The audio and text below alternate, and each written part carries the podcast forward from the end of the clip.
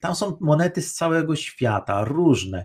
I zauważyłem, że ludzie y, uaktywniają się w momencie, kiedy są monety, które oni zbierają. Jest ten dział, to teraz, teraz, tak, tak, tak. Za chwilę, dobra, ostatnia poszła, to już on idzie do domu, bo już nic ciekawego nie będzie dla niego. Halo, halo, a Ciebie mój drogi widzu zapraszam na rozpoczęcie majówki we Wrocławiu. Już 29 kwietnia 2023 roku widzimy się już po raz trzeci w hotelu Ibis Styles na Placu Konstytucji 3 maja 3, gdzie odbędzie się kolejna edycja konferencji Metalverse. To święto metali szlachetnych, to święto surowców, nie może Ciebie tam zabraknąć. A ja ze swojej strony mogę Cię tylko zapewnić, że będzie się działo dużo i temperatura wydarzenia będzie naprawdę wysoka. Dzisiaj rozmowa z Jackiem i Bartkiem, twórcami kanału YouTube Kwadrans z numizmatyką, którym kolekcjonerstwo nie od dziś w sercu gra. Zapraszam. Panowie, witam Was bardzo serdecznie. Na początku bardzo bym prosiła, żebyście przedstawili się i powiedzieli, jak długo Wam numizmatyka w sercu gra. Bartek, zaczynaj. Ja zaczynam. E, Bartek z kanału Kwadrans z numizmatyką. E, no i numizmatyka gra mi w sercu od wielu, wielu lat. E, zaczęło się od mojego dziadka, który zbierał monety, potem tata odziedziczył tą kolekcję. Kolekcja taty była cały czas gdzieś tam obecna w, w, w otoczeniu moim. Często mi tata pokazywał jakieś tam różne monety i jakieś historie z nimi związane. No i później odziedziczyłem to ja, no i w tym momencie nadal to trwa. E, I Jacek, kwadrans z numizmatyką. E, u mnie było zupełnie inaczej, bo ja właściwie zaczynałem wszystko od zera.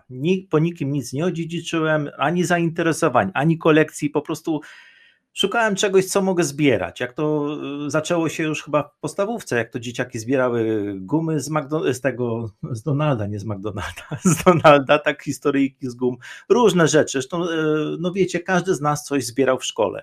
I przechodziłem przez filatelistykę, przechodziłem przez puszki do piwa, ale jednak y, monety miały to coś. A co w ogóle daje nam kolekcjonerstwo? Wiesz co, zastanawiałem się nad tym pytaniem właśnie, co nam to daje? Tak naprawdę pustą kieszeń, dużo czasu straconego. Słuchaj, e, dlaczego ludzie robią różne dziwne rzeczy? Ja ci powiem na przykład tak, moja mama ma hopla na punkcie haftu krzyżykowego. I ja to doskonale rozumiem. Każdą wolną chwilę spędza i sobie szydełkuje, haftuje, robi to, po prostu to lubi. Każdy w wolnym czasie wykonuje e, czynności, które sprawiają mu przyjemność. Jeden będzie pracował w ogródku, jeszcze inny będzie czytał książki, jeszcze inny coś tam, coś tam, tak? No a jest grupa ludzi, którzy chcą po prostu mieć namacalne jakieś. Yy, bawić się czymś. No nie wiem, kolekcjonują różne, kolekcje, to jest duże słowo kolekcjonują. Po prostu mogą zbierać dla przyjemności, z sentymentu. E, są ludzie, którzy gromadzą na przykład swoje jakieś e, zabawki z dzieciństwa, które mieli, pielęgnują, trzymają je. E, są osoby, które, nie wiem, gromadzą porcelanę, jakieś rzeczy, ale tutaj już właśnie wchodzimy w kolekcjonerstwo i tutaj się zaczyna wiedza to nie jest takie zwykłe zbieractwo, żeby tylko postawić sobie na półeczkę i e, raz na pół roku przed świętami to odkurzyć. To nie tak. Kolekcjonerstwo to już jest wyższy poziom zbieractwa. Nie wiem, czy odpowiedziałam na pytanie, bo chyba się zaplątałem. Nie no, zdecydowanie podkreśliłeś to, co jest najistotniejsze pomiędzy kolekcjonowaniem a zbieractwem, czyli ten aspekt wiedzy. Jeśli chcemy mieć bogatą kolekcję, to też musimy wiedzieć, czego szukać, gdzie szukać i jak szukać, więc to na pewno jest e, bardzo istotne. Samo kolekcjonowanie to, to nie jest tylko tak, że zbieramy te monety, albo bardzo często umiejscawiamy je w jakimś tam kontekście, czy historycznym, czy nostalgicznym. E, także to, jeżeli zbieramy monety PRL-u, to też możemy się dużo dowiedzieć na temat tego, kiedy były wyemitowane, e, kiedy, mm, jaki był kontekst, że tak powiem, taki e, polityczno, jakiś tam gospodarczy nawet czasami. Więc no, to jest też historia tak naprawdę. To jest połączenie mm, zbieractwa z historią, czyli kolekcjonerstwo. A jak dobrać klucz, żeby stworzyć własną kolekcję? Hmm. E, no, klucz to jest no dobre słowo. klucz to jest dobre pytanie, bo, mm, bo tak, nie da się zbierać wszystkiego. To jest taki podstawowy błąd. Pewnie Jacek zaraz opowie jakąś historię, którą kiedyś już słyszałem, że zniechęcił się bardzo do kolekcjonerstwa. To, to zaraz ci oddam Jacek głos. To znaczy tak, klucz to jest, dobrze jest sobie znaleźć jakąś taką swoją niszę. To znaczy, jeżeli nas E, możemy się interesować całymi epokami, drugi RP na przykład, jeżeli nas interesują te czasy, żeby poznać, jak e, dane monety były w obiegu, jak wyglądały, oglądać choćby stare filmy jakieś tam przedwojenne, kiedy te monety tak naprawdę były, były na co dzień używane. Ale można też sobie poszukać takiego klucza, e, no przykładowo załóżmy zbierać monety z pociągami, jak nas interesują pociągi. Gwarantuję, że jest to olbrzymia na całym świecie E, kolekcja do zebrania monet związanych z pociągami, z e, jakiejś z tematyką wojskową na przykład też. Można sobie znaleźć klucz taki, że jeżeli e, urodziliśmy się w danym roku, powiedzmy 1980, to ja akurat się urodziłem wtedy. Ja kiedyś próbowałem zbierać monety, no, mam ich sporo, z 1980 roku, czyli monety, które były wyemitowane w tym samym roku, kiedy ja zostałem wyemitowany, tak to nazwijmy. E, jest tego sporo. No tutaj źródłem był jakiś eBay, gdzie sobie po prostu założyłem jakieś tam filtry na 1980 i sobie robiłem jakąś tam listę w Excelu, co mam, a czego, a czego nie mam. E, można też e, podejść do tego nostalgicznie troszeczkę. No przykładowo, no akurat to, co powiem, to nie są monety, tylko to są żetony, ale ostatnio e, nagrywaliśmy odcinek z Jackiem o żetonach telefonicznych. Budki telefoniczne pewnie część e, osób pamięta. E, I przygotowując te materiały do tego, no tak zorientowałem się, że to kurczę, jaki to jest kawał historii mojej. E, mam akurat przygotowane te żetony, bo sobie gdzieś tutaj mam, wziąłem segregator z tymi takimi rzeczami, które ostatnio miałem e, w biegu i pewnie wiele osób pamięta. E, żeton A, pokażemy za, pewnie na przebitce za chwileczkę. Żeton A i żeton C. Jeden mały, drugi duży. Był jeszcze żeton, żeton B, który był bardzo króciutko w obiegu i on szybko wyszedł ze względu na podobieństwo do dwuzłotówki, takiej współczesnej wtedy, kiedy była i po prostu automaty e, tą dwuzłotówkę łykały zamiast, zamiast tego żetonu B, który był, był wielokrotnie droższy. Ale tak, analizując tak jakby tą, tą historię tego, przypomniałem sobie o czymś takim, że jak mieszkałem w akademiku, to e, tam były e, trzy albo cztery automaty, z czego trzy automaty były na karty, no bo to był już późny, że tak powiem, późne lata 90., początek 2000 E, i wszyscy mieli karty, wszyscy z tych kart dzwonili i do tych automatów były olbrzymie kolejki. E, siedzieli ludzie na, tam gdzieś na podłodze, czytali sobie książki, czekali jak ktoś skończy rozmawiać. Wiadomo, jak się dzwoniło do domu, to nie było to pięciominutowa rozmowa, tylko czasami pół godziny. A ja właśnie chodziłem na pocztę i kupowałem takie żetony A. A dlaczego? Dlatego, że jeden z tych automatów, które tam stały, to był stary automat, taki, który właśnie przyjmował żetony A i żetony C. E, i on nie był w ogóle praktycznie oblegany. E, ja po prostu podchodziłem, VIP e, karta, podchodziłem do automatu, wrzucałem żeton i dzwoniłem i się ludzie na mnie patrzyli. No i przypomniałem sobie tą historię, zainteresowałem się tymi żetonami. No i to jest taki jeden z takich kluczy. Ktoś sobie pomyśli, co tu zbierać? Że żetony mamy ABC, trzy, wcale nie. Mamy jeszcze odmiany. Mamy mm, żetony, które były bite w, w różnych mennicach. Jedna była w Czechosłowacji, E, druga była na terenach byłej Czechosłowacji, a później oczywiście, oczywiście rozpadła się Czechosłowacja, ale e, e, są też żetony niklowe. Są żetony niklowe, które po prostu miały inny kolor, srebrny, i, on, i to były żetony techniczne. Takie, które monterzy, ci co ustawiali tam te telefony na odpowiednią wagę, czy tam, żeby przeprowadzić jakąś tam rozmowę testową, dostawali. Bardzo rzadka rzecz tak naprawdę, bo żetony te takie zwykłe, które pewnie każdy widział, to, to ich jest bardzo dużo. I to jest właśnie takie, ta, takie budowanie tej wiedzy sobie na ten temat, do czego to służyło, w jakich to nakładach było wybite, e, jak ludzie tym się posługiwali. No i to był, ostatnio to był mój klucz. Uzbierałem wszystkie odmiany, które, które chciałem, no i mam. Kontynuując podróż e, w przeszłość z żetonami, jaka była różnica pomiędzy żetonem A a żetonem C? Do czego służył jeden, a drugi? Dlaczego takie oznakowanie? No to tak, żeton A no dużo mniejszy od żetonu C. E, służył do tego, że można było wykonać jedną rozmowę telefoniczną. To znaczy, tak się mówiło, że jedną rozmowę. Ona trwała około powiedzmy 3 minut, czyli jeden impuls telefoniczny. Lokalna rozmowa 3 minuty. Wiadomo, że zamiejscowa dużo krócej. Żeton C różnił się tym, że był 10 razy droższy od żetonu A i służył do tego, że tak naprawdę można było 30 minut lokalnie porozmawiać, albo tam, nie wiem, 5 minut na przykład zamiejscowo. No, żeton B był taką, takim czymś pośrednim, bo on był o wartości 5, no ale ze względu na ten krótki czas obiegu, no to mm, automaty były szybko przestawione i, i był nieużywany. Dziękuję. Czy wyczerpałem odpowiedź na Twoje pytanie? Tak, wiesz, myślę, że mnóstwo widzów nie pamięta już tych czasów e, i mogą sobie sami zadać pytanie, skąd różnica w oznakowaniu, a teraz już stało się to jasne. E, nie wiem, czy dobrze pamiętam, Bartek, ale jak, jak się rozmawiało na żetonie C, kończył się czas, 3 minuty, to włączył się jakiś głos, że kończy się czas, wrzuć żeton. Coś takiego było, kojarzysz? Żeby nie przerwać. No nie wiem, czy to. Musiałeś zdążyć wrzucić żeton, żeby wskoczyły ci następne 3 minuty. Czyli co, czyli przy żetonie A tego nie było? E, było, by przy każdym żetonie to było, że się kończy przy czas i cię ostrzegało, tak. Nie pamiętam, czy to był głos, czy to było pikanie, ale jakieś ostrzeżenie było. To było jakieś pikanie. Trzeba było zdążyć wrzucić, trzeba było zdążyć wrzucić, bo inaczej przerywało rozmowę po upływie trzech minut. To było pikanie, no ale to mi przypomina troszkę czasy pierwszych komórek i jak się ustawiało na 50 sekund piknięcie, żeby było wiadomo, że trzeba kończyć, bo następna minuta wejdzie za tak, 3,60 czy tam za ileś. Mhm.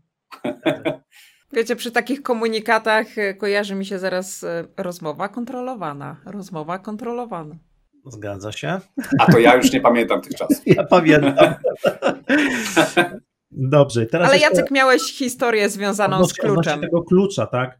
Mm, wiesz co, jak ja zacząłem zbierać monety, no tak jak mówiłem, nikt mi nie wskazał, jak to robić, więc robiłem to E, po swojemu. I pierwsza rzecz, jaka mi wpadła w ręce, to było kiedyś e, z dziadkiem na e, takim targowisku, dziadek robił zakupy, a ja się zatrzymałem przy stoisku, facet sprzedawał jakieś starocia.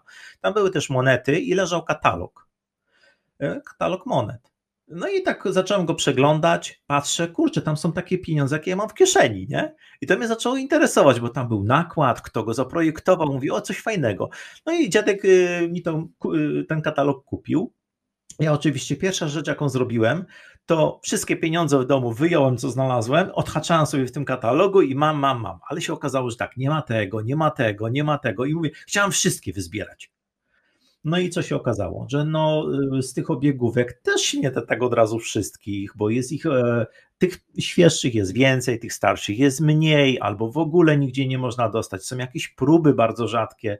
Mówię, dobra, zostawiłem to, bo się nie mogę zebrać wszystkich. I e, emocje. A nie, było, a nie było portali aukcyjnych. Nie było, nie było. Nie było, nie było. To było na zasadzie zbierania, takie chodzenie po sklepach e, i celowo dawałem grubsze pieniądze, żeby mi wydali resztę. Na początku gromadziłem wszystko, co dostałem, no ale potem finansowo nie, nie mogłem wydawać, więc po prostu przebierałem sobie i wybierałem te ładniejsze albo te, których jeszcze nie mam i tak. No i w ten sposób kolekcja powoli, powoli rosła. Mm, no to były czasy jeszcze studenckie, więc no wiecie, nie był jakiś zasobny portfel, nie mogłem sobie pozwolić na zakup jakichś droższych e, monet. Dopiero później to przyszło, ale e, wiem, że na dłuższy czas się zniechęciłem, właśnie przez to, że kurczę, nie mogłem zebrać wszystkich, że, że to, to, co są w katalogu, są dla mnie nieosiągalne niektóre. Niektóre są pospolite, a niektóre są naprawdę perełki, których ja pierwsza w ogóle widziałem, jakieś próby. Gdzie to kupić? Jak? Skąd to wziąć?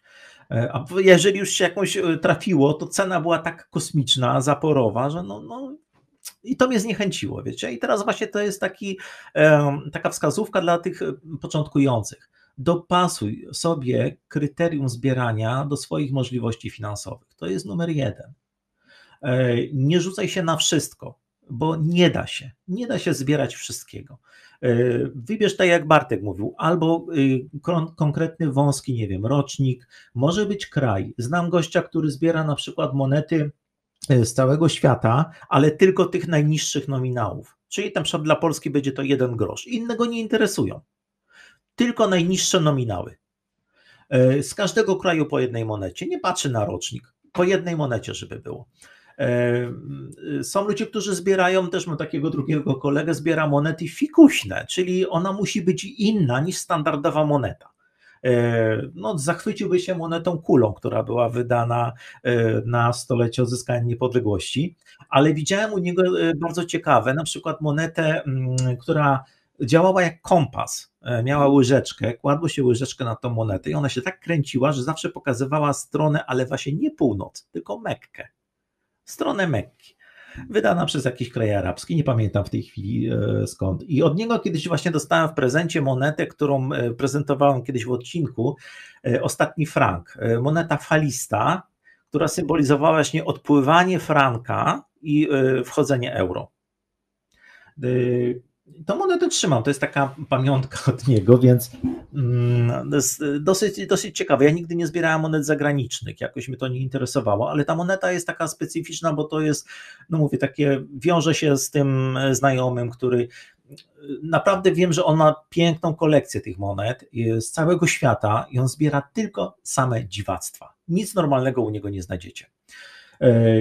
Inna wskazówka. Można zbierać, tak jak Bartek powiedział, monety tematycznie, pociągi, przyroda, e, może nie monety, może banknoty, może, może e, na przykład są ludzie, którzy zbierają trojaki e, Zygmunta Wazę. One są dosyć pospolite, łatwo dostępne. Nie wszystkie też, nie wszystkie, ale jest tak dużo odmian, mnóstwo tego, że naprawdę trudno zebrać komplet możemy zbierać różne boratynki, też nie są drogie, chociaż trafiają się perełki. E, są Pewnie ludzie, też w zależności od stanu zachowania. Tak, ja tu akurat podpowiadam, bo tu mówię, to od każdego zależy od inwencji. Każdy sobie wymyśli swój własny klucz. I podejrzewam, że mm, ile ludzi, tyle kluczy. Każdy znajdzie coś dla siebie. E, są na przykład metody e, zbierania. No właśnie. Yy, uciekło mi teraz yy, słowo. No, moglibyśmy e, zbierać, tak jak mówiłem, albo najniższe nominały, albo tematycznie, albo rocznikowo, a można e, zbierać po prostu, nie wiem, wielkościowo też. Przecież kto nam zabroni, tak? To chyba nas tylko ogranicza wyobraźnia nasza dokładnie, własna. Dokładnie tak, dokładnie tak. A, właśnie, to, to co mi uciekło, chciałem powiedzieć, że są ludzie, którzy zbierają monety fałszywe. Tylko takie. Nie interesują ich prawdziwe, tylko na przykład boratynki, które były fałszowane w tamtych czasach. Bo współcześnie się już raczej tego nie robi. Współcześnie to się fałszuje monety droższe, chociaż nie, no, jeżeli pomyślę o Chińczykach, to oni wszystko fałszują. Ale do tego dojdziemy jeszcze. E, I są też ludzie, którzy zbierają destrukty. E, też do tego dojdziemy. Przede wszystkim różnica między destruktem a monetą e, przerobioną, zniszczoną jest taka, że destrukt e, to jest końcowy etap produkcji z niezamierzonym efektem ubocznym. Może byśmy tak byśmy to nazwali. Czyli chcieliśmy zrobić coś ładnie, wyszło nie tak jak trzeba. Wypadek przy pracy troszkę. No, no tak, ale to jest wybite w mennicy. Defekt jest niezamierzony, niecelowy, to jest wtedy destrukt. Natomiast jeżeli ktoś monetę przerobi, nie wiem, wywierci dziurkę, zeszlifuje, wykrzywi, coś zrobi, to jest zniszczona moneta, to już nie jest żaden destrukt. Y, jak odróżniać destrukty, też mówiliśmy w którymś tam naszym odcinku, y, jakie są rodzaje destruktu. Też jest bardzo dużo, bo to może być przesunięty stempel, odwrócony, zapchany stempel, pęknięty stempel. Y, no jest tego mnóstwo, naprawdę. I też jest ciekawa dziedzina numizmatyki. Jeżeli teraz byśmy sobie wybierali klucz, Zobaczcie, jak powiedziałam, że ile ludzi, tyle kluczy. Każdy zbiera coś innego i tak naprawdę to my sobie w drogę nie wchodzimy.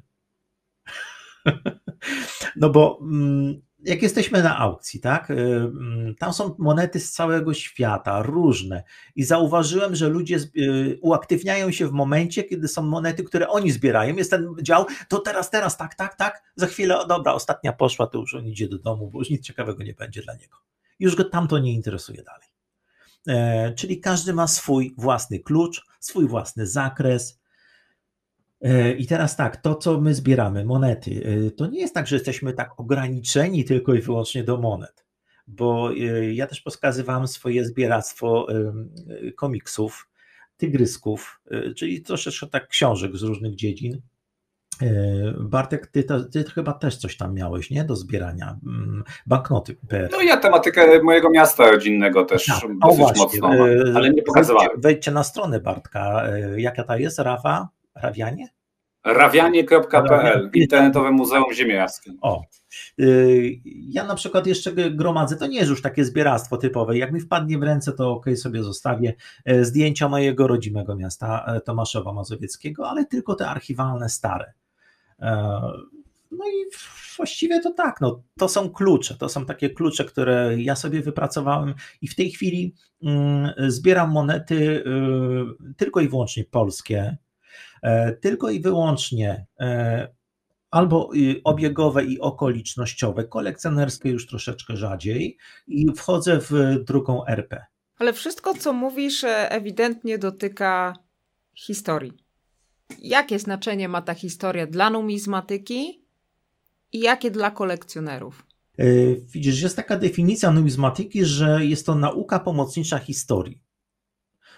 Prawda, zgadza się, tylko że pod tym hasłem kryje się jeszcze coś więcej. E, sama historia y, nie jest może zbyt ciekawa i interesująca. Ja nie trafiłem w szkole nauczyciela, który byłby w stanie mnie zarazić historią, a mimo to jest to mój konik. Historia jest moim, naprawdę moją pasją. E, numizmatyka, jak kiedyś też swego czasu brałem udział w grupach rekonstrukcyjnych, czyli wszystko, co było związane z tą historią. Tą bliższą może, nie taką dalszą, tą bliższą. E, i e, jak to się, co to się bierze z tą numizmatyką? Wiesz, jak to jest powiązane? Zbierając monety, musisz koniecznie zdobyć wiedzę na temat swojej kolekcji. E, pierwsza rzecz, którą trzeba, to katalog, żebyśmy wiedzieli, czy zbieramy we właściwym kierunku, czy, czy to jest wszystko, co już było wydane, czego nam brakuje, co szukamy. Ale tutaj, tak jak Bartek powiedział też, zbierając monety PRL, możemy zauważyć pewne jakieś e, różnice, tam te postacie, które były, rocznice. E, wiadomo, w jakim kierunku szła ta historia. E, I tutaj mamy tą taką pełną komunę na maksa, 30-lecie PRL. E, zobaczcie na banknotach, kogo mamy. Świerczewski, tak, Waryński, no taka aż krwista komuna. A potem się to wszystko zaczyna zmieniać. Potem pokazują się monety, które już nie mają żadnych postaci, są tylko i wyłącznie liczby. Jakoś to zaczyna odbiegać i nagle w 90 roku widzimy Solidarność, tak? E, zaczyna się już inny. Czyli to jest takie jakby e, lustro pokazujące historię. My zbierając jakąkolwiek rzecz, czy to będą brzytwy, czy to będą naczynia. Musimy wiedzieć, e, gdzie one zostały wyprodukowane, przez kogo, e, mm, no, jaki był nakład tego. I tak jak wszędzie w kolekcjonerstwie, e, tutaj jest wszechobecna historia. Nie taka jak w, w muzeum, gdzie chodzisz i oglądasz przez gablotkę to wszystko, bo to jest, to jest smętne i nudne.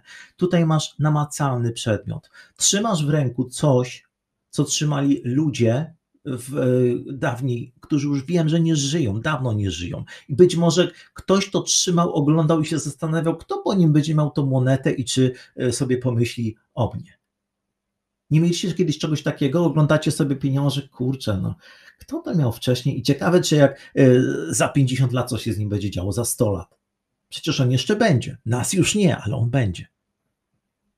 To jest właśnie to przekazywanie tej historii w formie nienamacalnej czy namacalnej, nie wiem, bo to, y, tak jak mówią, każdy przedmiot historyczny ma duszę.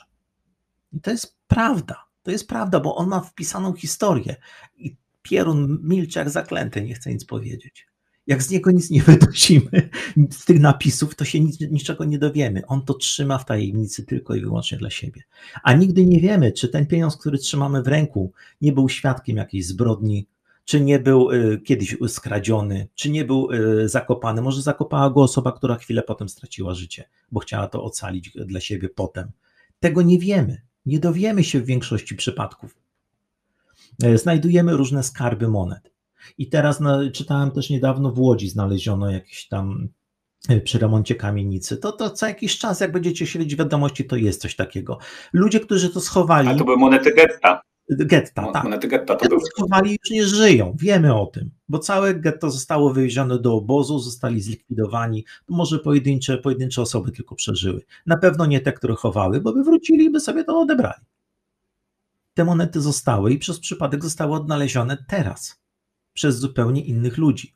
Gdyby tylko potrafiły opowiedzieć, jak, świadkiem jakiej historii były, jakiego ludzkiego cierpienia, bólu i radości to jest właśnie ten element kolekcjonerstwa, który no, dla mnie jest taki specyficzny. Wiecie, ja na przykład nie lubię zbierać rzeczy, które, które nie mają tej duszy. One muszą mieć to coś w sobie. A pieniądz, moneta, starsze przedmioty mają to coś. E, na przykład zbieracze, kolekcjonerzy samochodów, są tacy ludzie, którzy mają pieniądze, mogą sobie pozwolić na kolekcjonowanie aut. Zobaczcie, każdy samochód ma swoją historię. E, samochód, którym jeździła ważna osoba, to jest jeden, jedyny egzemplarz. Czym się różni od pozostałych? Może być w złym stanie, może być e, pokiereszowany no, do remontu, tak? Ale ma historię, bo jeździła nim bardzo sławna osoba. I to jest właśnie ten element, który powoduje, że przedmiot nabiera większej wartości. Z monetami jest tak samo. W Muzeum Czapskiego są monety, które mm, należały do kolekcji y, Emeryka Czapskiego i on sobie je zaznaczał puncą. Taki księżyc z gwiazdką, półksiężyc z gwiazdką. Każda z tych monet ma nabitą puncę. Dzisiaj byśmy powiedzieli, że barbarzyństwo niszczył monety, tak? Ale on w ten sposób zaznaczał y, no, być może też dlatego, żeby mu nie skradziono tych monet. Były cenne okazy. Ale w tej chwili, posiadając monetę z, takim, z taką puncą, wiemy, że kiedyś należała do Emeryka Czapskiego. E, nie wiem, czy ktokolwiek będzie miał taką monetę, bo czy opuściła w ogóle jakąś e, kolekcję, tego nie wiem, ale e, Emeryk Czapski nie był jedyną osobą, która zaznaczała monety, bo tych kolekcjonerów było wtedy w XIX wieku znacznie więcej. Oni sobie te monety zaznaczali, żeby no, udowodnić, że są właścicielami tych monet. E, ci ludzie odeszli, monety zostały. Krążą po kolekcjach. I teraz to jest taki rodowód. Ta moneta już ukrywa, ujawnia rąbek tajemnicy. Kiedyś należałam do tego człowieka. Trzymał mnie w ręku, oglądał mnie, zachwycał się mną. A teraz masz e, możliwość ty mnie obejrzeć i podtrzymać. No nie wiem, tak to rozumiem. Ojej, jak się cicho zrobiło. Nie, bo czekam aż Bartek y, przemówi. No, miałem ochotę przez chwilę przemówić, ale po takiej wypowiedzi Jacka to ciężko coś powiedzieć. Mm, y, byliśmy na warszawskich y, targach kolekcjonerskich i, mm, no i właśnie spotkaliśmy, tutaj Jacek wspomniał o brzytwach. E, spotkaliśmy takiego pana, Potyra się, Potyra się nazywał, o ile dobrze pamiętam. E, I on właśnie zbierał wszystko, co było związane z goleniem. E, brzytwy, żyletki, maszynki, no generalnie takie powiedzmy manualne, a nie jakieś tam, tam elektryczne. I to właśnie mm, on miał olbrzymi problem z tym, że no nie ma komu tej kolekcji przekazać nie ma komu tego sprzedać, bo nie ma tak naprawdę osób, które by się tym interesowały i on bardzo chętnie z nami rozmawiał, bo on chciał nagłośnić tak jakby to swoje hobby, nagłośnić tak jakby, poprosił nawet o kontakt, z jednym naszych filmów jest kontakt do niego na dole, jakby ktoś akurat się trafił, kto by był zainteresowany tematem, to można do niego napisać. I to był, on, to był człowiek o olbrzymiej e, właśnie wiedzy. I to jest takie troszeczkę no, nawiązanie do tego, co Jacek powiedział, że ta wiedza to jest, e, to jest klucz tak naprawdę do, do tego kolekcjonerstwa. E, akurat tam on miał, no, żyletek to miał cztery klasery takie z różnych stron świata, między innymi też polskie. No i zainteresowały mnie e, żyletki Ravalux się nazywały, to z Rawy Mazowieckiej właśnie były produkowane w takim zakładzie naszym. I niesamowite było to, że ja z nim rozmawiając, od niego uzyskałem tyle informacji na temat zakładu, w jakich latach to funkcjonowało, E, co się wtedy o tych żyletkach mówiono, że to nie, że to nie e, Rawa Lux, tylko mówili na to Krwawa Lux, e, bo było to takie tempe, że po prostu się trzeba było zacinać na, na twarzy. I on miał olbrzymią wiedzę na temat zakładu, gdzie no, ja byłem z tego miasta, interesowałem się tym i powinienem ja mieć tą wiedzę. Więc no ja podejrzewam, że jakbyśmy go zapytali, zresztą pytaliśmy o jakieś inne różne żyletki, to on o każdej potrafił powiedzieć, no potrafił naprawdę z 15 minut mówić. No i to jest tak, to jest właśnie kolekcjonerstwo, akurat bardzo niszowe, no ale w numizmatyce też jest podobnie. Też są ludzie, którzy potrafią opowiadać godzinami. Może ja jeszcze dodam, dodam jedną rzecz, bo tutaj jest właśnie taka mm, ważny element, co nam daje to kolekcjonerstwo. Y, wiesz co, ucząc się historii, nawet przeglądając naj, najbardziej dokładne podręczniki, nie dowiemy się tych informacji, które mają kolekcjonerzy, którzy zbierają różne rzeczy tak jak o tej krwawej luks, tak jak o y, innych sprawach związanych z monetami, czy, czy z czy no, jakimikolwiek innymi rzeczami. Słuchajcie, tego w podręcznikach często nie ma napisane. Nie, nie, nie znajdziemy tego. A y, tutaj od tych ludzi dowiadujemy się naprawdę takich historii, że no, no, w głowie się nie mieści, że to w ogóle skąd oni to wiedzą. Oni właśnie tworzą tą, y, ten element kultury naszej. Wszyscy kolekcjonerzy, Y, proletariusze wszystkich krajów, czyli kolekcjonerzy wszystkich krajów, łączcie się. My tworzymy tą kulturę. Y, my jesteśmy tą, y, już nie chcę się tak wywyższać, ale tą wisienką na torcie wszystkich muzeów, wszystkich instytucji historycznych, bo my pielęgnujemy tą wiedzę szczegółową, tą bardzo dokładną i wąską dziedzinę. To prawda, z tym się nie sposób nie zgodzić, Jacku, co mówisz, że osoby, które mm, mają ogromną pasję w kolekcjonowaniu jakiejś dziedziny czy jakiegoś segmentu danej dziedziny, potrafią dotrzeć do takich informacji, których e, ciężko nawet znaleźć chociażby dzisiaj w dobie internetu, przeszukując e, wujka Google. To są historie często zasłyszane od starszych ludzi, od takich pokoleń, które od nas po prostu odchodzą i odchodzi wraz z nimi ta wiedza. Tak, i często napotykamy w internecie tą wiedzę, ale sprzeczną. I teraz musimy to przecedzić, która jest prawdziwa, która nie. A tutaj właśnie mm, kolekcjonerzy są takimi specjalistami, nie? E, znaczy, no nie chcę już tak mówić specjalistami, bo wiecie, jaka jest definicja e, specjalisty. To jest człowiek, który ma coraz większą wiedzę w coraz węższym zakresie, aż w końcu wie absolutnie wszystko o niczym. Więc no, nie wiem, czy tak można tutaj tak dopasować, ale no, my mamy tą swoją tą działeczkę, którą pielęgnujemy, tak? Nie zajmujemy się całą ogromną historią, e, tymi wszystkimi relacjami, które były wtedy. E, nas interesuje ten wąski mały dział. Zobaczcie, ile czasu my teraz współcześnie poświęcamy dziennie na pieniądz tylko wtedy, kiedy idziemy do sklepu, płacimy, czy robimy jakiś przelew. Reszta czasu to są zupełnie inne rzeczy. I tak samo było kiedyś. Ludzie naprawdę niewiele czasu poświęcali na obrót pieniądzem, na rozmowę na temat tego pieniądza. Ale to właśnie tworzy tą niszę. To jest ten e, wąski element historii, który nie jest zapisany, zanotowany. I my go pielęgnujemy. No właśnie, a dzisiaj z czym się mierzy waszym spojrzeniem numizmatyka? Jakie przed nią stoją wyzwania, zagrożenia, a może jakie szanse, żeby nie było tylko w takim smutnym nastroju? E, szanse są bardzo duże e, przez internet. Bartek wspomniał właśnie, że wcześniej nie było możliwości e, zakupu, czy nawet łączenia się z innymi ludźmi o podobnych zainteresowaniach, po to, żeby się wymienić doświadczeniami.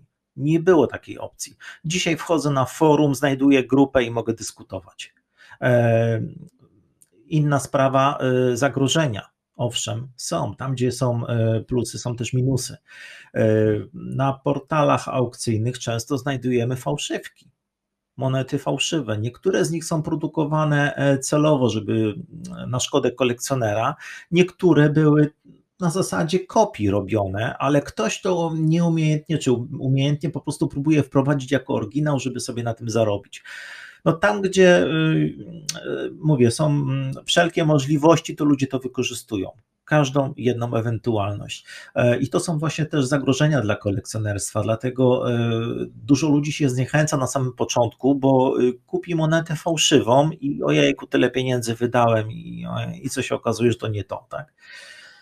To nie jest trudne, bo mm, jest taki jeden portal chiński, gdzie tak naprawdę kupienie monety, no już nie mówię o jakichś tam złotych monetach, znaczy no nie są złote oczywiście, ale udają złote, ale choćby o takie monety dosyć po, mocno popularne, które no, nikt by nie pomyślał, że można je podrabiać, e, czy, czy choćby jakieś tam powiedzmy cenniejsze albo mniej cenne okazy z drugiej RP, gdzie jakiś, nie wiem, Piłsudski czy, czy Jadwiga, to, mm, e, to, to, są, to są monety, które no, są bardzo po, po 50, 80 złotych.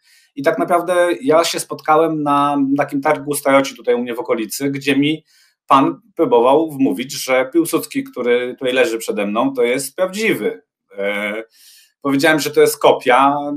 On mi powiedział, że ja jestem kopią swojego dziadka. E, tak filozoficznie troszeczkę podszedł do tego. No, akurat dobrze trafił, bo na, na Piłsudskiego mówili dziadek na tą monetę, e, więc, więc celnie, celnie to, to było. Ale najlepsze było to, że ja wziąłem dwie monety z tego samego rocznika i jak je porównałem, to one miały identyczny stempel. Znaczy, E, identyczne uszkodzenia, takie stempla, powiedzmy gdzieś tam jakieś tam wgniecenie, no po prostu to była jakaś kopia taka galwaniczna, dobrej jakości. No i to można kupić za kilka złotych, a później właśnie na portalach aukcyjnych e, albo gdzieś na jakichś, nie daj Boże, jeszcze na jakichś rzeczach takich jak ogłoszeniowe portale, czy nawet choćby na Facebooku, ludzie to wrzucają, są, można powiedzieć, anonimowi, bo nikt tego nie zgłosi później na policję, wystawić komentarza nie można. I to jest olbrzymi problem. To znaczy, jeśli chodzi o monety, o monety takie popularne, e, no to, no to, to jest, e, no to, to są nieduże koszty, ale, e, ale to jest bardzo łatwo zweryfikować. No niestety, jak tą monetę przeważnie mamy, chyba że poprosimy kogoś o takie standardowe rzeczy jak waga, średnica i grubość. Wystarczy tak naprawdę sufmiarka, wystarczy waga, żeby w większości przypadków zweryfikować fals. No bo te chińskie kopie to one są, one są bardzo rozbieżne, jeśli chodzi o choćby o wagę. To, to można poprosić o wagę kogoś. Jeśli chodzi o starszą numizmatykę, no to falsów jest e, też zatrzęsienie, ale to są dużo lepszej jakości. E, no i tutaj to już raczej e, trzeba by było się pokusić jakieś domy aukcyjne o weryfikację albo kogoś, kto się zna choćby na jakichś forach takich, takich dyskusyjnych, specjalistycznych, no żeby tego falsa nie kupić. No i tutaj ktoś kupi falsa i tak jak Jacek powiedział, zniechęci się na, na wiele lat, e, no bo został oszukany. I to jest taki największy problem, szczególnie dla osób, które wchodzą w tą numizmatykę. Tak, ale pamiętajcie, jest jedna złota zasada. E, w każdym kolekcjonerstwie nie ma okazji. Nie ma czegoś takiego. Cena czyni cuda. Jeżeli ktoś sprzedaje za pół ceny, to prawie na pewno jest to jakiś falsyfikat, podróbka. To nie jest oryginał, bo e, sprzedając e, kolekcjonerski przedmiot, na pewno zdaje sobie sprawę z jego wartości. No albo, że moneta po dziadku, e, znalazłem na strychu. Próbuję się w ten sposób usprawiedliwić, że znalazłem, nie wiem co to jest, nie, a może to, może to się zweryfikuje. Nie znam się. A ty jak powiesz, a, ale to jest fals, no przecież mówiłem, że cię nie znam. No nie? To jest no. takie próba właśnie mm, odrzucenia tej odpowiedzialności, że ja nie wiem, co to jest, no, znalazłem, wykopałem, a wy się bawcie. Czyli jak zwykle, co tanio, to drogo należy uważać po prostu na zbyt rażące e, okazje. A jakie cechy powinny w ogóle charakteryzować dobrego kolekcjonera? Na pewno wytrwałość. Mm, determinacja to może za dużo powiedziane, ale wytrwałość tak. E, w, musi być. Gruby portfel. No to już nie straż ludzi. Jak zniechęcić, Bartek to jest doskonały w tym. Wiesz, to, to wszystko zależy od klucza, ale na pewno mm, też chęć e, poszerzania swojej wiedzy.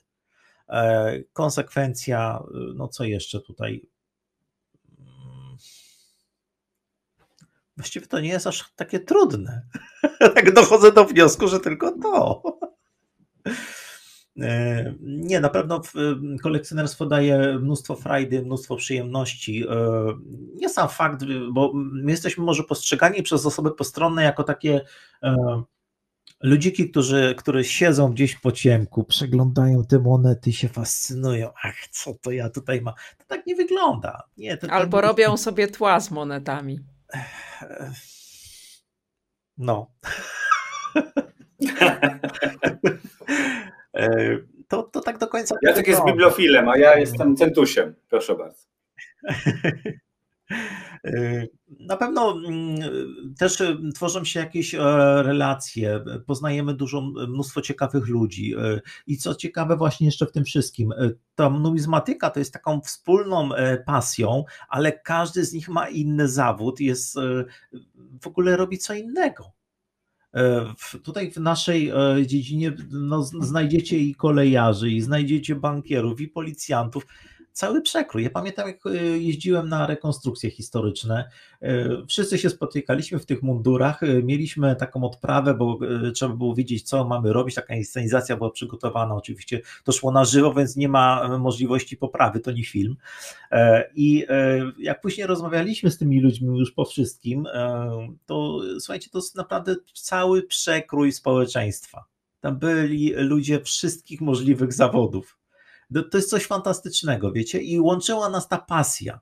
Tak samo tutaj łączy pasja numizmatyka, łączy, e, nie wiem, no jakieś, jakiekolwiek inne. Zobaczcie, jak ludzie się lubią, e, to jest, e, człowiek jest zwierzęciem stadnym, tak? Lubi tworzyć takie grupy. I te grupy są różne, tematyczne, i każdy z nas ma różne zainteresowania, i potrafimy się dostosować do kilku różnych grup. I tam znajdziemy wspólny język, ale poznajemy też różnice. I e, sam dochodzę do wniosku, że wiecie, co byłoby bardzo nudne, gdyby wszyscy mieli takie same zainteresowania jak ja, bo chyba byśmy się pobili. No, każdy by chciał mieć dokładnie to samo, a tak to jest e, o czym porozmawiać. Jest, każdy ma inną wiedzę, inne, inne spektrum spojrzenia na, na tą e, rzeczywistość. To jest coś fantastycznego naprawdę w tym wszystkim. A wspólny język, mianownik, numizmatyka. Bartek? No tak, no. Zgadzam się z Jackiem. Znaczy, przyszło mi do głowy, E, jeden taki, mm, e, spotkaliśmy też na jakiejś tam giełdzie, taki młody człowiek z młodą dziewczyną, para zresztą, bo się dopytywaliśmy, i oni mieli taką niezłą zajawkę. Mm, w ogóle e, to oni, jeżeli oni weszli na te targi, to każdy na nich zwrócił uwagę, bo oni byli przebrani no, przedwojenne stroje, dziewczyna miała kapelusz, facet miał taką marynarkę, widać, że no, nie z tej epoki, tak jakby się przenieśli w czasie troszeczkę. Jeszcze taką miał walizkę, taką skórzaną. E, no i to jest właśnie, to jest właśnie niesamowite, że, e, że, że młodzi ludzie tak naprawdę, a zainteresowali się, się taką tematyką. Zrobiliśmy z nimi zresztą wywiad bardzo ciekawy. E, no i to jest podsumowanie, tak jakby, żeby co, jak to, jak wygląda, że tak powiem, ta kwestia kolekcjon, no, oni byli kolekcjonerami strojów, tak jakby tego jeszcze nie dopowiedziałem. Więc oni chodzili po tej giełdzie i chcieli kupić stroje z epoki. E, swój, swój, ten garnitur chyba był Jacek z 30 roku, coś e, tak, kojarzę, coś mówię, prawda? Komplet, komplet, miał e, spodnie, marynarkę, cały komplet, koszula, wszystko. Naprawdę, słuchajcie, zrobiło to wrażenie. Jak, jak zobaczyłem, to takie, mm, no kurczę, skąd oni się tu wzięli, nie? Zobacz, zabłodzili podróżnicy. Wyglądali jakby się przenieśli w czasie, naprawdę. Mhm, mhm, coś fajnego. E, tutaj wiecie co, takie... takie Kolekcjonerzy, takie, którzy się po prostu... Déjà vu troszeczkę właśnie na, e, na rekonstrukcjach, to muszę też o tym powiedzieć, bo jak się przebywa z tymi ludźmi, a za plecami masz e, publiczność, widownię i nie widzisz tej współczasnej rzeczy, a widzisz wszyscy w strojach historycznych, to naprawdę takie przeniesienie się w czasie i w pewnym momencie zastanawiam, co ja tutaj robię. Czy ja jestem do tej epoki?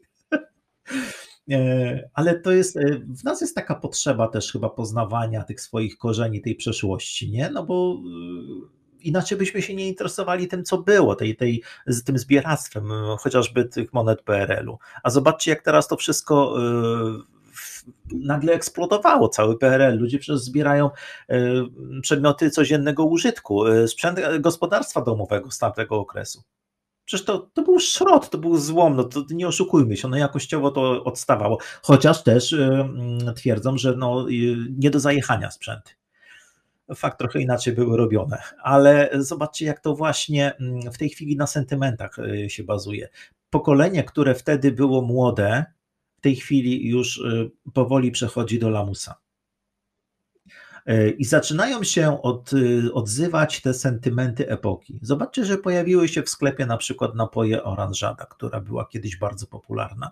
E, ja ku oczywiście y, kupuję, bo bardzo mi tego smaku brakowało. E, później co jeszcze? Pokazują się mm, różne, mm, na przykład woda, e, te pamiętacie syfony, te e, no, naboje się wkręcało i swoja woda gazowana. Nie było butelkowane, dzisiaj jest tego pełno, ale nagle się okazuje, że syfony są dalej produkowane i można sobie samemu zrobić wodę gazowaną w domu. Już nie mówię o starych syfonach, które są dostępne z epoki, ale nowe, naprawdę nówki można kupić i sobie robić wodę sodową. Czyli coś jest w tym. Jest taki, taki mm, chęć powrotu. Zresztą w modzie też to widać, tak? Kiedyś były popularne spodnie dzwony, tak zwane. Czy to nie wraca przypadkiem? No, zastanówcie się, jak to jest. Przecież z modą jest dokładnie tak samo.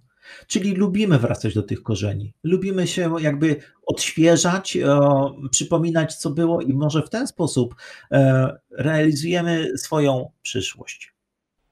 Wiesz co, mm, Jacku, ja myślę sobie, tak jak Ciebie słucham, że takie pasje, które mniej lub bardziej każdy z nas ma, mm, w tym świecie, w którym my dzisiaj żyjemy, w takim pędzie mm, po prostu codziennym, pozwalają nam się również zatrzymać w pewien sposób trochę złapać oddech, dać nam taką inną przestrzeń.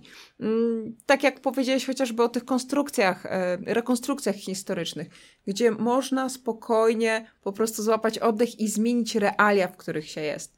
To jest coś bezcennego, tak na dobrą sprawę.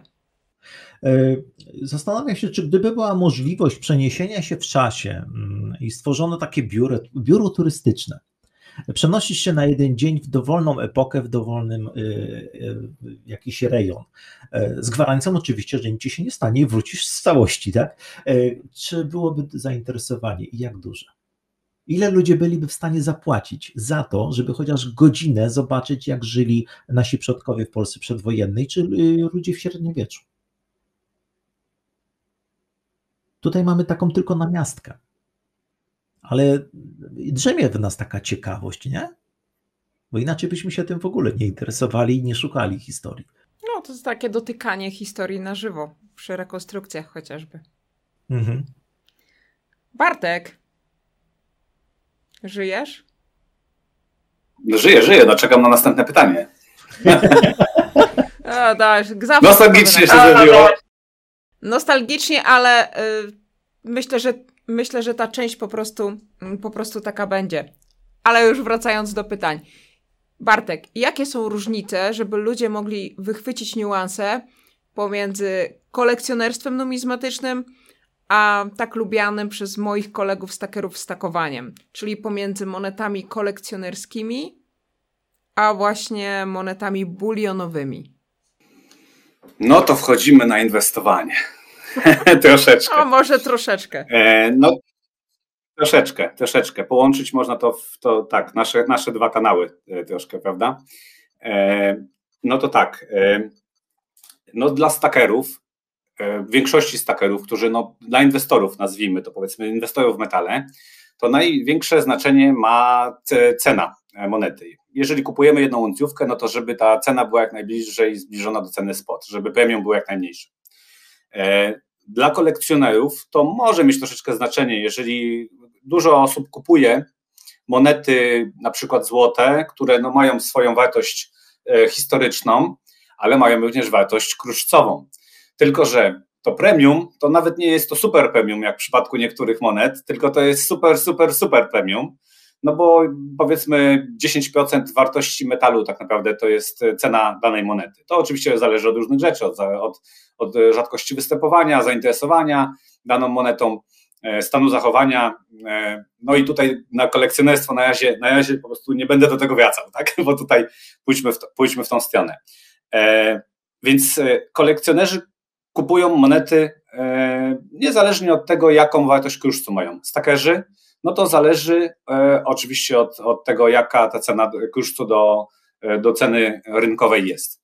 E, no i tutaj jest też taki troszeczkę, wydaje mi się, że coś pośredniego pomiędzy tym jednym a drugim, bo dużo osób obserwuje na, na różnych forach, kupują, szukają konkretnych monet bulionowych, ale z, z konkretnych roczników nie wiem, pierwszych roczników na przykład, e, które wychodziły, albo zbierają seriami, no to są te powiedzmy te monety już takie e, super premium, które no ze stakerstwem troszkę mają do, do, do czynienia, ale to jakby kłóci się też z tym, co się powiedziałem rozjeżdżają. wcześniej, że też się rozjeżdżają, tak, ale szukają e, powiedzmy Krugerandów pierwszych, czy jakichś innych, innych monet, starszych monet po prostu bulionowych. No i tutaj te ceny też się rozjeżdżają, no bo tutaj wchodzi ten właśnie element kolekcjonerstwa. I to jest ta różnica, że nie kupujemy tylko za cenę tego złomu numizmatycznego, złomu metalowego, nazwijmy to tak, tylko to jest no, kwestia też mm, takiego super, super, super premium. I taka jest różnica.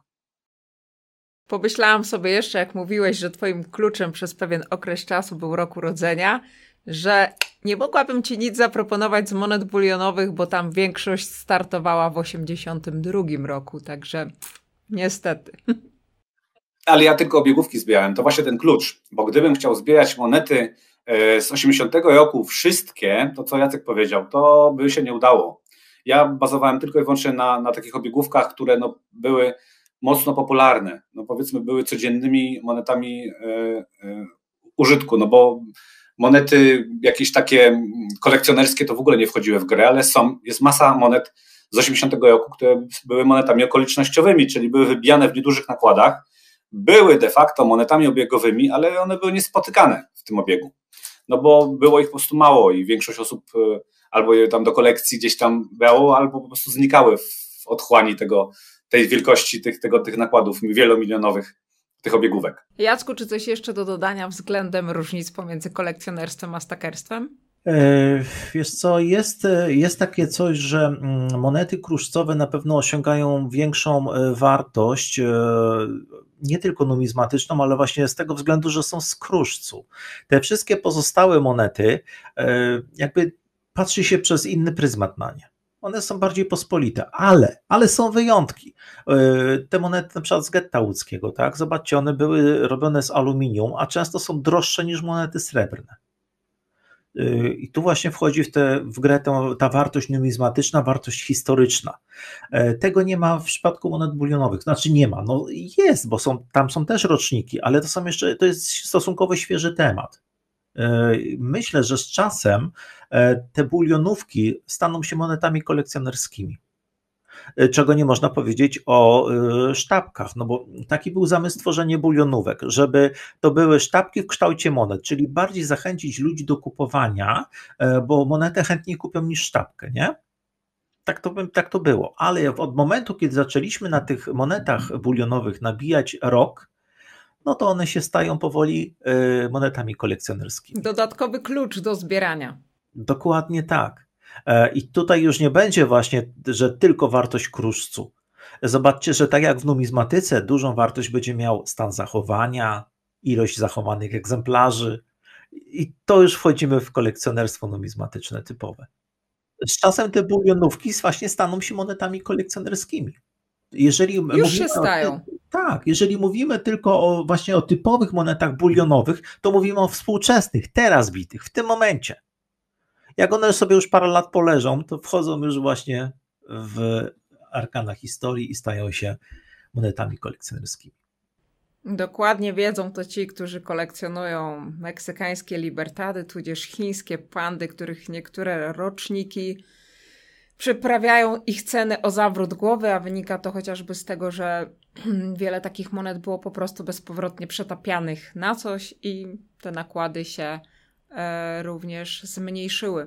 I tak powoli sobie mm, kończąc tą pierwszą część naszej rozmowy, taką bardziej e, filozoficzno nostalgiczną, bo droga będzie praktyczna. Nie wypuszczę Was bez zadania ostatniego pytania. Panowie, bardzo ważne pytanie. Jeden lifehack, jedna wskazówka, która znacząco ułatwiła Wam realizację wybranego celu inwestycyjnego. To wskaż osobę, kto ma mówić. Przecież doskonale się uzupełniacie. No dobrze, to może ja zacznę. E, no to taki lifehack, e, taki troszkę też inwestycyjny bym powiedział, ale to wiążący się z kolekcjonerstwem. E, od dłuższego czasu od, e, używam e, do licytowania różnych przedmiotów, no różnych, no powiedzmy skupiając się na monetach, czy na czy jakiś tam junk silver załóżmy, gdzie wchodzi tak jakby inwestowanie tutaj w grę, używam snajperów, snajperów aukcyjnych. No to jest coś, co na rynku istnieje od wielu lat. Jestem na portal między innymi sniper.net co bardzo pomaga mm, w pilnowaniu się, mm, żeby nie przeinwestować. E, I tak samo na przykład mamy platformę e, taką do licytacji to przeważnie to powiedzmy jakichś walorów kolekcjonerskich, one bit i tam też taka funkcja jest, więc takim lifehackiem, jaki chciałem tak jakby zwrócić uwagę, jak ktoś jeszcze nie wie, to jest właśnie to, że żeby używać takich e, mechanizmów automatycznych, automatów, które licytują w naszym imieniu. Korzyść jest taka, że jak się licytuje na przykład na OneBidzie i daną monetę chcemy bardzo kupić, no to jeżeli licytujemy na żywo, no to bardzo łatwo jest e, ponieść się emocją e, i przelicytować. Po prostu kupić za dużo więcej niż chcieliśmy. Ustaliliśmy sobie limit na 1000 zł, ale patrzymy, no jest 1000 zł, kurczę. Dobrze, dam 1100. Mówi, o Jezu, ktoś dał 1200, no dobra, to 1300 dam. Już więcej nie dam. 1350 ktoś dał. E, no dobrze, no 1400 i kupujemy za 1400 coś, co chcieliśmy kupić za 1000 zł. Podobnie na Allegro. Na Allegro nie ma aż tak dynamicznej licytacji, no bo tam e, jeżeli licytujemy w czasie, no to po prostu dajemy, no ale też dostajemy powiadomienie, e, twoja oferta jest za niska, musisz ją przebić, tak, no i powiedzmy, dajemy się ponieść emocją, nie analizując tak naprawdę rynku.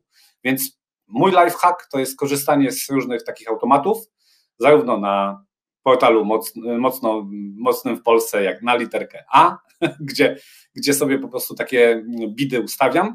I bardzo dużo ostatnio kupiłem właśnie junk silverów, junk silver monet e, w ten sposób, że ja dostaję powiadomienie, że jest 10 sztuk danej monety, ustawiam, dodaję to do snajpera aukcyjnego, ustawiam sobie cenę, e, klikam zapisz e, i zapominam. Nawet jeśli mi przychodzą powiadomienia takie, że twoja oferta jest za niska, to nic, chciałem dać tyle a, ale okazało się, że tak 40% tego, co chciałem e, kupić, to kupiłem. Więc to jest mój lifehack, żeby nie wydawać za dużo pieniędzy. Mój cel inwestycyjny został zrealizowany. Kupiłem. Jacku? E, wiesz co, nie mam czegoś takiego, e, co bym mógł powiedzieć, że stosuję mm, e, w tym celu. Natomiast kilka razy pokierowałem się troszeczkę e, e, emocjami, jeżeli chodzi o okazję. Tutaj przeczesam sobie, bo mówiłem wcześniej, że e, w kolekcjonerstwie nie ma okazji. Kilka razy się udało, kilka razy się wtopiłem. Tego już nie robię i nie polecam, ale sam kiedyś praktykowałem i no, na kilku przypadkach mi się naprawdę to udało. Zdobyłem monety, które mm, na przykład kupiłem kiedyś katalog, był bardzo niewyraźnie zrobione zdjęcia telefonem, e, to, że przez folię te monety przebijały, nie mogłem dostrzec roczników, ale zainteresowała mnie jedna moneta w tym katalogu. E, znaczy w albumie, tak? Albumie w sensie, tak? W takim, tak, tak, tak, tak, w takim albumie. Mhm. E, I zainteresowała mnie tam jedna moneta i cena za cały album wynosiła końcowa, to było na Allegro, wynosiła 120 zł. Przy czym jak już tą przesyłkę dostałem, to pierwsze co, to nie mogłem z emocji szybko odpakować, co to za moneta, czy to jest to, czy, czy nie wtopiłem pieniędzy. Jest, bingo, trafiłem. I to jest takie właśnie, to jest coś, y, no jazda na emocjach troszeczkę też, nie? Ale... Hazard, hazard. Tak, tak, tak, tak, dobrze mówisz, ale przyznam, że kilka razy też wtopiłem. Po prostu y, no, myślałem, że się uda, że może ktoś jest y, faktycznie niedouczony, może czegoś nie wie, może. Nie, już teraz tego nie ma. Teraz naprawdę e, ludzie się wycwanili, więc te wszystkie e, operacje, myślę, że może 1% jeszcze będzie takich, którzy e, szczerze mówią, że no nie zna się na tym i zobaczcie, sami sobie ocencie. Ale wiecie co, też mi się zdarzyło na giełdzie kolekcjonerskiej, u nas w Tomaszowie też są takie giełdy w muzeum robione, organizowane i tam znalazłem monetkę, mm, to był szelong z czasów napoleońskich gdański. E, no i zauważyłem, że nie ma e, tych monogramów mincmistrza, tak? Mincerza, tak właściciela mennicy tam. No i e, z tego co pamiętam, nie miałem wtedy przy sobie żadnej książki, ale z tego co mi tak świtało w głowie, to wiem, że każda z nich miała coś takiego. E, to był bardzo burzliwy okres, bo front się przechodził, e, ta mennica też na pewno była tam w ogniu walk nieraz. Coś się zadziało, że nie było tego, więc ja po prostu w ciemno tą monetę wziąłem, kupiłem, pobiegłem do domu, zaraz katalogi, szukanie, kurde jest, faktycznie przez dwa tygodnie mennica nie miała swojego zarządcy i wtedy byli bez znaczka. I wszystkie te pozostałe monety były w niższych cenach, a ta jedna właśnie była w wyższych. I zaraz się doszukiwałem, czy to nie jest fałszywka, czy to nie było tam zeszlifowane. Nie, jest okej. Okay. Także no to. Ale fart. E, to tak, ale no mówię, to nie polecam, bo, bo można się też przejechać. Później jest takie niemiłe rozczarowanie, nie? No kurde, no. Rozczarowanie nigdy uda. nie jest miłe, Jacku. myślałem, że się uda, ale, ale się nie udało. No ale no, są te emocje, takie fajne to jest dla mnie. No, takie troszeczkę, tak jak Bartek powiedział, hazard. E, na pewno nie, nie wtapiam jakichś dużych kwot w to. E, bardziej traktuję jak zabawę. Czyli jak przegram, no trudno, no, zdarza się, tak? Ale mm, mówię, to jest dla mnie takie, taka zabawa, taka odskocznia. Natomiast nie jest to jakiś, jakiś sposób na budowanie kolekcji, bo y, chcąc kupić konkretny walor, to już nie, nie kieruję się tymi e, kategoriami, tymi kryteriami, tylko po prostu szukam w, u e, zaufanych sprzedawców konkretnej e, monety w dobrym stanie i wtedy podejmuję decyzję kupna. Natomiast takie, mówię, okazje, które się trafiają, to wtedy sobie analizuję, czy jeżeli e, zaoferuję tyle i by się okazało, że to jest nie to, czy dużo stracę na tym, nie? W ten sposób. No ale to jest taka zabawa. No. To co, dziękuję panowie za dzisiaj, za pierwszą część i zapraszam was wszystkich na drugą, bardziej praktyczną, o tym jak rozpocząć swoją przygodę z numizmatyką. Cześć! Cześć, dziękujemy. Dzięki, cześć.